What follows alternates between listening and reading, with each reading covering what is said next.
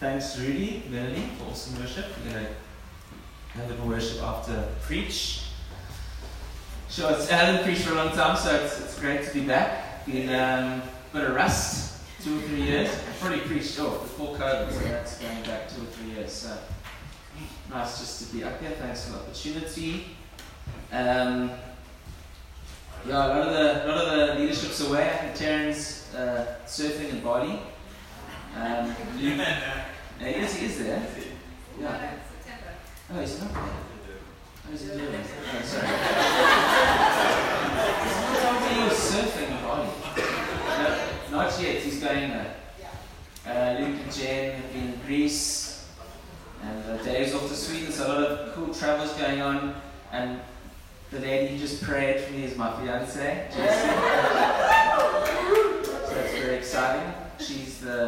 awesome preacher you've been able to listen to in the last few months in the church as well. And we actually just been in the UK. Um, Jessie graduated at University of Bristol. And uh, it was my fourth year. So, yeah, we had some cool celebrations. And the trip was quite interesting. We, we thought we were uh, running into a number of problems on the trip, and we weren't quite sure we were under some great spiritual attack, but um, I lost my bags on the way there. Um, Jessie got stuck on a, a, a, bus exploded on the way to Wales. Got stuck for five hours on a, on a bridge. Um, Jessie crashed the car. she crashed Caleb and Jess's Golf. The whole time we've been driving, and I was like, we're getting close, we're getting close, we're getting close, but I don't want to say anything, you know, you don't want to be a backseat driver. And getting close, so then we actually hit the reading mirror. And then the decision was what do we do. Do we drive off or um, do we do something about it? But seeing I'm preaching on truth and integrity, decided to write a little note and we stuck it in the door handle. The guy was amazed. He wrote back, Thank you so much. Believe you, you did something. And anyway, 200 pounds later. Um, and then we thought the trip wasn't going to get any worse. And on Friday, Saturday, Jessie missed her um, flight.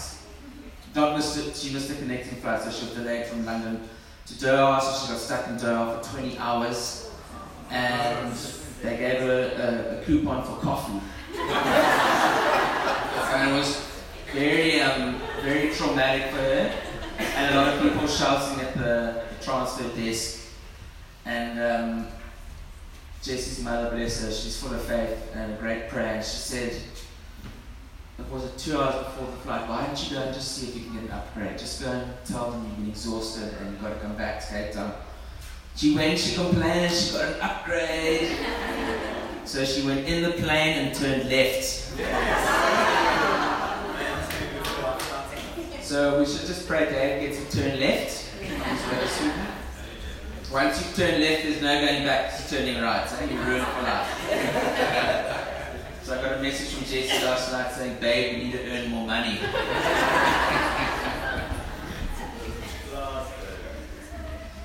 anyway, I'm continuing the, um, the series on the Sermon of the Mount. I think it's been pretty eye-opening the last, the last, how long have we done it now? It's almost two months. Two months, yeah. Um, so it's, uh, can someone give me some water? Jay, manually. Um, it's been pretty eye-opening walking slowly through the scriptures and um, getting context and an understanding of uh, what Jesus was teaching during that time. And um, okay, man, just to put my slide up now. Sorry, making me run around. Thanks, Mandy.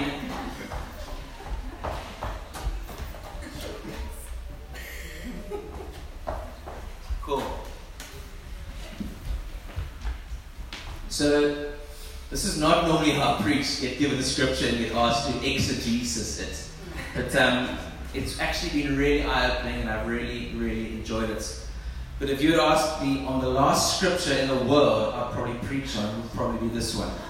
Um, I, have probably only read it once before and I probably skimmed over it. But to actually be asked to go in depth and try to understand what Jesus was saying has been has been really interesting. So let's just read through it, and then I'm just going to walk us through um, line by line and unpack it. So it's Matthew 5, 33 and 37, and I think we can give it a heading Truth and Integrity, because this, we talked about Jesus redefining adultery, Jesus redefining hate, Jesus saying the salt, salt and light, but this heading probably be Truth and Integrity. So let's read uh, verse 33.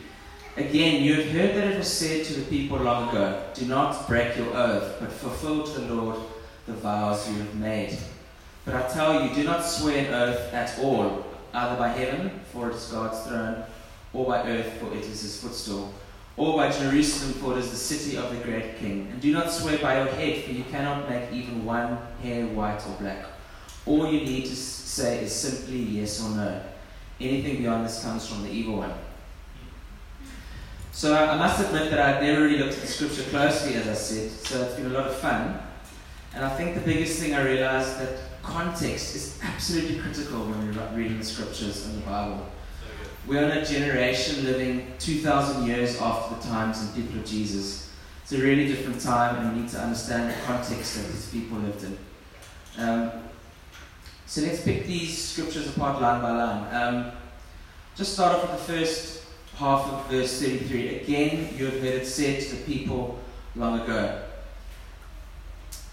Throughout Jesus' ministry and his and his, his life, and especially the time he started teaching, he would say things, Again you have heard that it was said. It was said, but now I say unto you.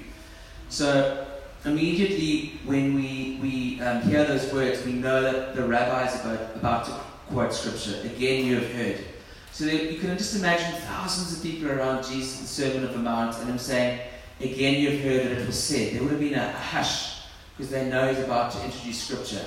And even, even more than that, they know he's about to take scripture to a whole other level. He's going to bring it to a deeper understanding and deeper revelation. I just wrote a um, he's about to give a truer and deeper meaning that the people had received in the day from the Pharisees and the Sadducees. They, the Pharisees and the Sadducees had been teaching, teaching, teaching the law. But Jesus was a, a, a revolutionist, and he's flipping those things over, flipping those things over. And they're kind of standing there going, What holy cow is about to, to slap this time? and um, it, it must have been amazing just being around him because he, he's going to flip things on their head. So let's just see what he wants to flip on his head. So he goes into verse 34. Sorry, second half of verse 33. Do not break your oath, but fulfill to the Lord the vows you have made. So let's just look at what an oath is. Um, I think we, we, we know from our own times that you get a courtroom oath. I hereby swear to tell the truth, the whole truth, nothing but the truth. You see that in all the movies we watch with court, court dramas. So that would be uh, so that would be an oath. And then of course we have vows. When you stand in marriage and you face your, your partner, you're going to make a vow, a public vow, to to make a promise to what you're going to do in your life. So um, uh, oaths and, and vows aren't um, uncommon to us. As we're going to see, they were really common in the time that Jesus was living in and the time of the, the, the Jews. So, quick definition of an oath. An oath involved invoking God's name or substitutes for it to guarantee the truth of one's statements. So basically, it's a proof that you're telling the truth. Uh, it's to prove that you're telling the truth. So I wanted to really make an emphasis that I was um, really meaning what I was saying. I would swear by God, or I'd, I'd, I'd swear on my mother's life, or I swear on my heart, or we, we evoking something to guarantee the truth of the statement. Um, we're really trying to just prove that we're telling the truth. And um, this wouldn't have been foreign to the, the, the Jews at all. Um, if you read Numbers 3.20, which I'll just read, they would have understood the scripture. When a man makes a vow to the Lord or takes an oath to obligate himself by a pledge, he must not break his word, but must do everything that he said.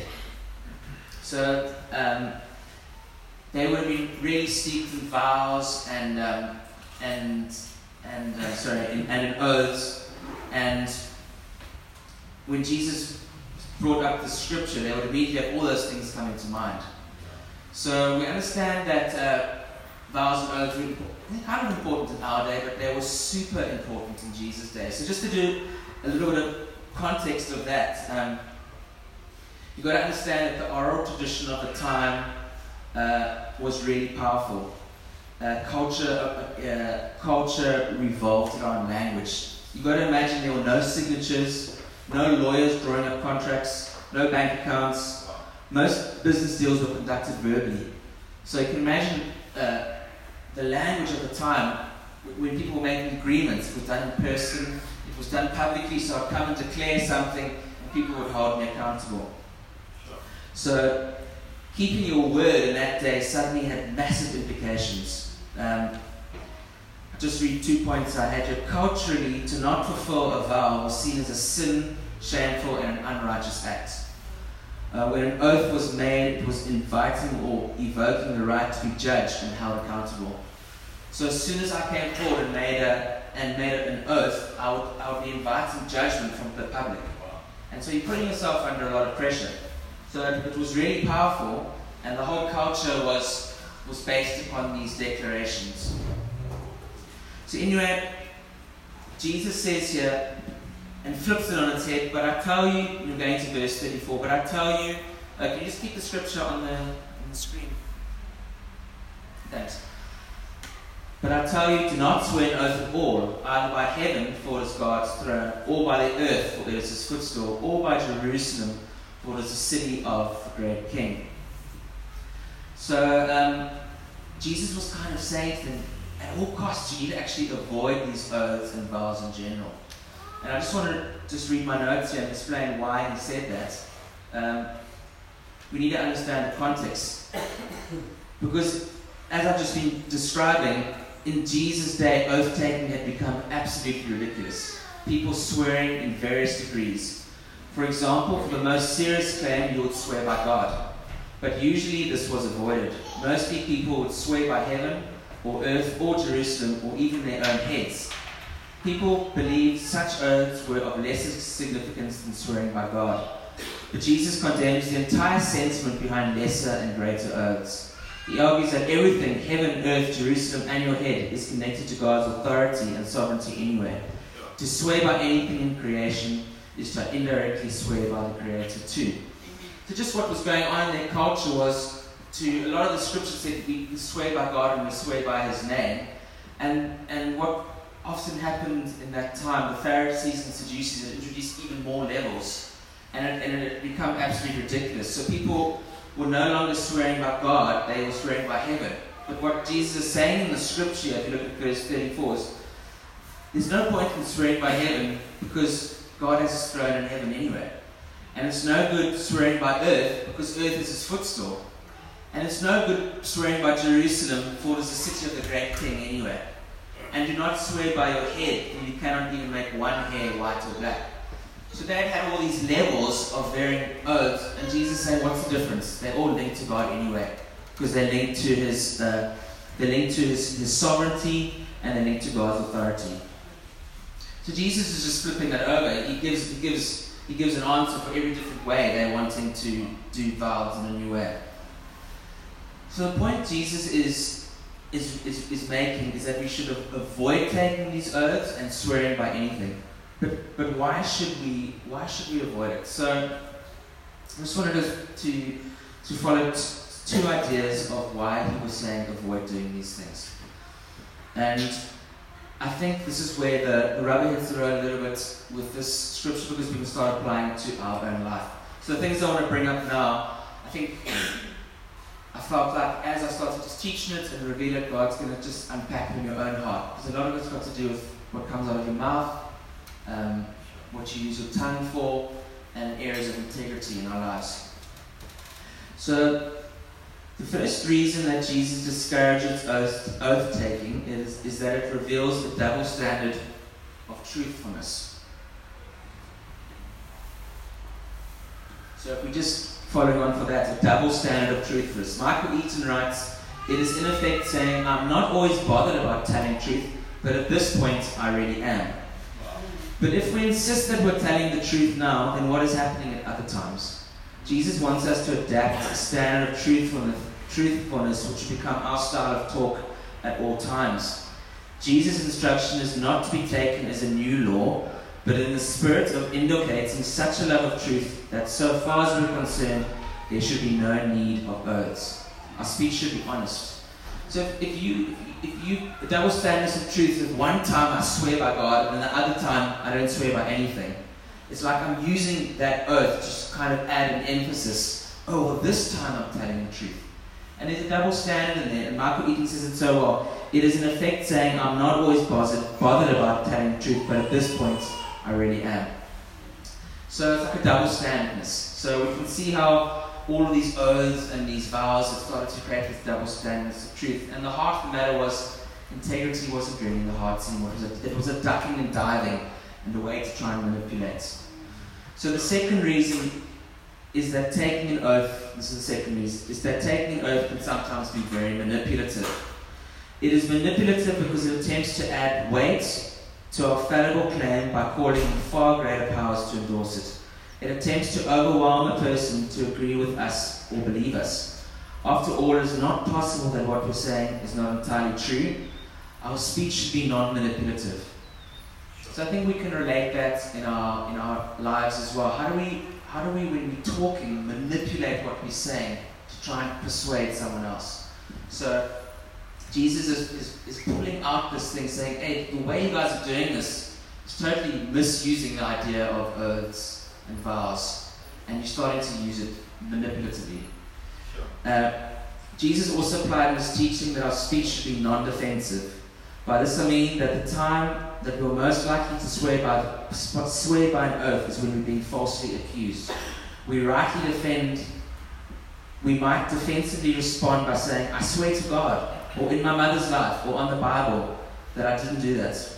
But we must be non defensive in how we answer. We must simply say, Yes, I did that, or No, I didn't. And that if we're telling the truth, God will confirm in His own time and manner. Real challenge to us. As Proverb 12.3 puts it, those who guard their lips guard their lives, but he who speaks rashly will come to ruin. So yeah, that's just another area where our speech can become manipulative. If we were being falsely, falsely accused, we say, I swear by God, um, I swear on my mother's life, I swear on the Bible, and we're trying to defend our position instead of really just trusting, trusting the Lord that He will bring the truth. And um, God will confirm the truth in His own time and manner. What a challenge to us, to take our hands off the control there, and for our speech to just be yes or no. Um, so if we keep going, um, we on to verse 37 now. Um, all you need to say is simply yes or no. Anything beyond this comes from the evil one. Um, Jesus, I'll just read it again. Jesus then tells us all you need to say is simply yes or no. Verse 37. In his letter, James, if you're taking your notes and look it up later, verse 5, verse 12, Jesus teaching on the mat, Uh, sorry, James paraphrases Jesus' teaching on the matter by saying, "Let your yes be yes and your no be no." So James goes and repeats exactly what Jesus said. So let's just look at the last, the last bit there, which is, "And anything beyond this comes from the evil one." Um, you might immediately think, "Oh, that's quite hectic," but let's just um, understand how Jesus is unpacking that. What does Jesus mean by anything beyond this comes from the evil one? It means, firstly, that it is Satan like to try to be manipulative with words and, and to have double standards of truthfulness, as we just mentioned. Satan is the father of lies, John 8 44. Satan never says what he means and never means what he says. But as disciples of Jesus, what we say should be what we mean, and what we mean should be what we say. Secondly, it suggests that the devil works destructively into lives and situations where we speak in a way that manipulates, exaggerates, deceives, and is careless. So, I think Jesus is just taking this up a notch here and he's saying anything beyond this comes from the evil one. Where he's really challenging us and saying when your yes isn't just yes and your no isn't no, and you start to start to use manipulative tools, um, you're actually partnering with the devil because you're actually sowing confusion into the hearer. So that's really the power of your tongue. That as we, we speak, we should be edifying and just bringing truth and, and leaving it at that. But um, Jesus is really having a go here at the idea that as soon as our tongue becomes manipulative, we're actually partnering with the evil one. Because he is the father of lies. So, massive challenge to us. And um, just before I go into prophetically what I felt the Lord was saying this morning, and we're just going to do a little bit of ministry into that. Um, just going through this, um, going through this, this, scripture, there was quite a debate actually from a number of theolo- theologians saying, is Jesus saying we should never make a vow? Is Jesus saying we should never, um, what's my second word? Never make an oath. So just, just my note Jesus commands his people not to take Does Jesus command his people to not take an oath at all? Is that really what he wants? Some people believe, some people believe that, but if that is the case, how could anyone get married? Because we take, we take vows in our marriages. What about when we enter a courtroom, as I said at the beginning of the talk, and take an oath with a hand on our Bible? So Jesus is not saying that taking an oath is a sin. If you want to just write these down, you write these down, you can check them out later. God made oaths, Hebrews 6.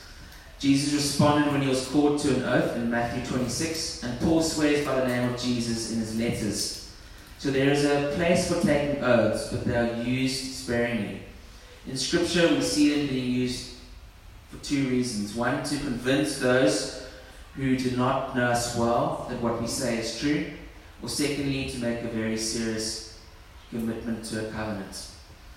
So, Jesus is not here trying to put this thing on like the impossibility of never making a vow, never making an oath, but he's, he's t- challenging us straight to the heart here about truth and integrity and what comes out of our mouth. So, just a couple of, of, prophetic things I thought the Lord was saying this morning, and we can just pray and have some worship. Um, there's an awesome scripture that I, that I often meditate on. Out of the mouth flows, out of the mouth flows an overflow of the heart. If you were to take a little acid test on yourself and just say, "What am I speaking?" It's really the fruit of what's in your heart, because you can cover it up for quite a long time. You can you can cover up your heart with what you say but eventually it overflows. And in a moment of anger or in a moment under pressure, what's actually in your heart overflows. So this scripture is about um, Jesus going for our hearts once again. He's asking us, um, what is truly in your heart? And when we start to have that unraveled, our speech changes. And this is what he's really going for here. So, just some questions that I'm posing that I also pose to myself. Is my, is my speech manipulative? Do I, tr- do I trust in the Lord or do I need to wangle a situation? And often that wangling comes because of my unbelief. I'm just nervous that God isn't going to be there for me, or I'm nervous of His goodness. So I use my tongue to just wangle or to manipulate something, just slightly. So is my speech manipulative? Do I over exaggerate? And um, I wrote here um, why do people over exaggerate? And it's often that part of your very frail ego that is propping you up. You need to just make your story just sound that little bit better. And we have that joke, don't let the facts get in the way of your story. But it's, it's so true. We, um, we embellish because we try to prop up um, that often that false sense of ourselves that we portraying to all around us.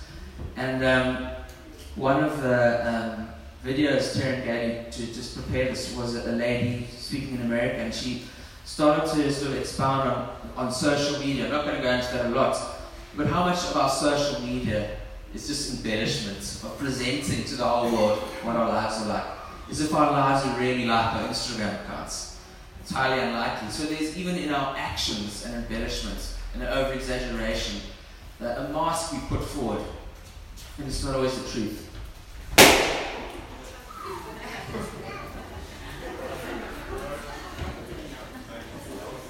finishing with the bang. So Jesus is going for our the mouth flows an overflow of the heart. Jesus is asking us, is our speech manipulative? Jesus is saying, do I over exaggerate? Jesus is saying, am I defensive when people when people bring a truth against me? This wonderful thing that I mentioned earlier. If we're telling the truth, God will confirm in His own time and manner. Time and manner, we can we can let it go. I think to be defensive. And, and the last one I, I had here, am I deceptive by omission in my speech?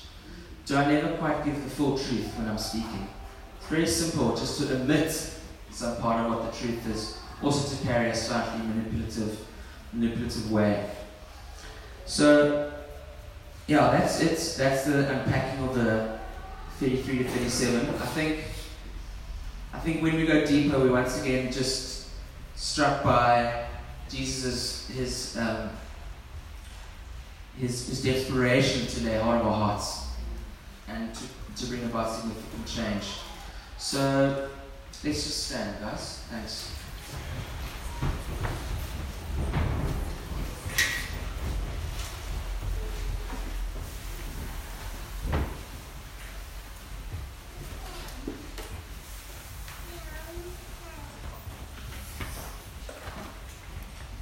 So let's just, we're going to have a few more songs and a bit of prophetic flow and just simply what I felt the Lord wanting to do this morning was just do some realignment in our hearts and especially in the area of trust and maybe in, in areas of disappointment. I think, um, especially in the, in, the, in the area of trust, when, we've, when we're really struggling to, to fully lay hold of God is for me, God is with me, God is good. He's working all things together when I'm not walking fully in, in that truth, I start to control, and the easiest way we control is with our tongues. It's, we know in James that a, slight shift in the rudder of the boat is like our tongue, it moves the whole, moves the whole boat. So I, I just feel like the Lord is just challenging us this morning on coming back to a real place of, of trust in His goodness, where speaking truth and having integrity is all right. I can let go.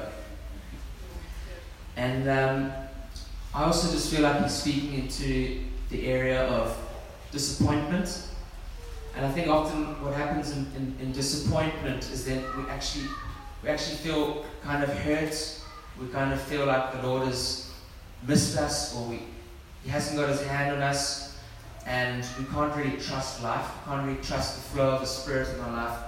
And um, once again, that, um, that root of disappointment can form a root of, a root of, of offense. And that offense can cause us to want to take control. And we can lose our integrity. So I believe just as we go into at this time of, um, of worship, why don't we just just bring ourselves before the Lord? I don't, I don't feel like it's going to be a, a time of really us speaking a lot, but maybe, maybe just listening waiting for God just to realign us in these, in these places. And I believe it's just going to be gentle. Um, just, I just felt like the, the Lord wants to just wash over us like warm water, just gently.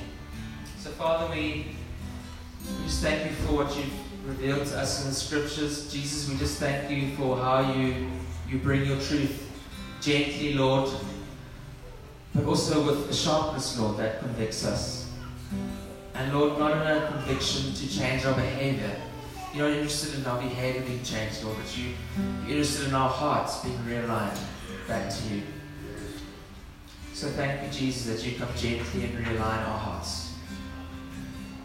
Thank you, Lord. We long to be living epistles to the, to the world.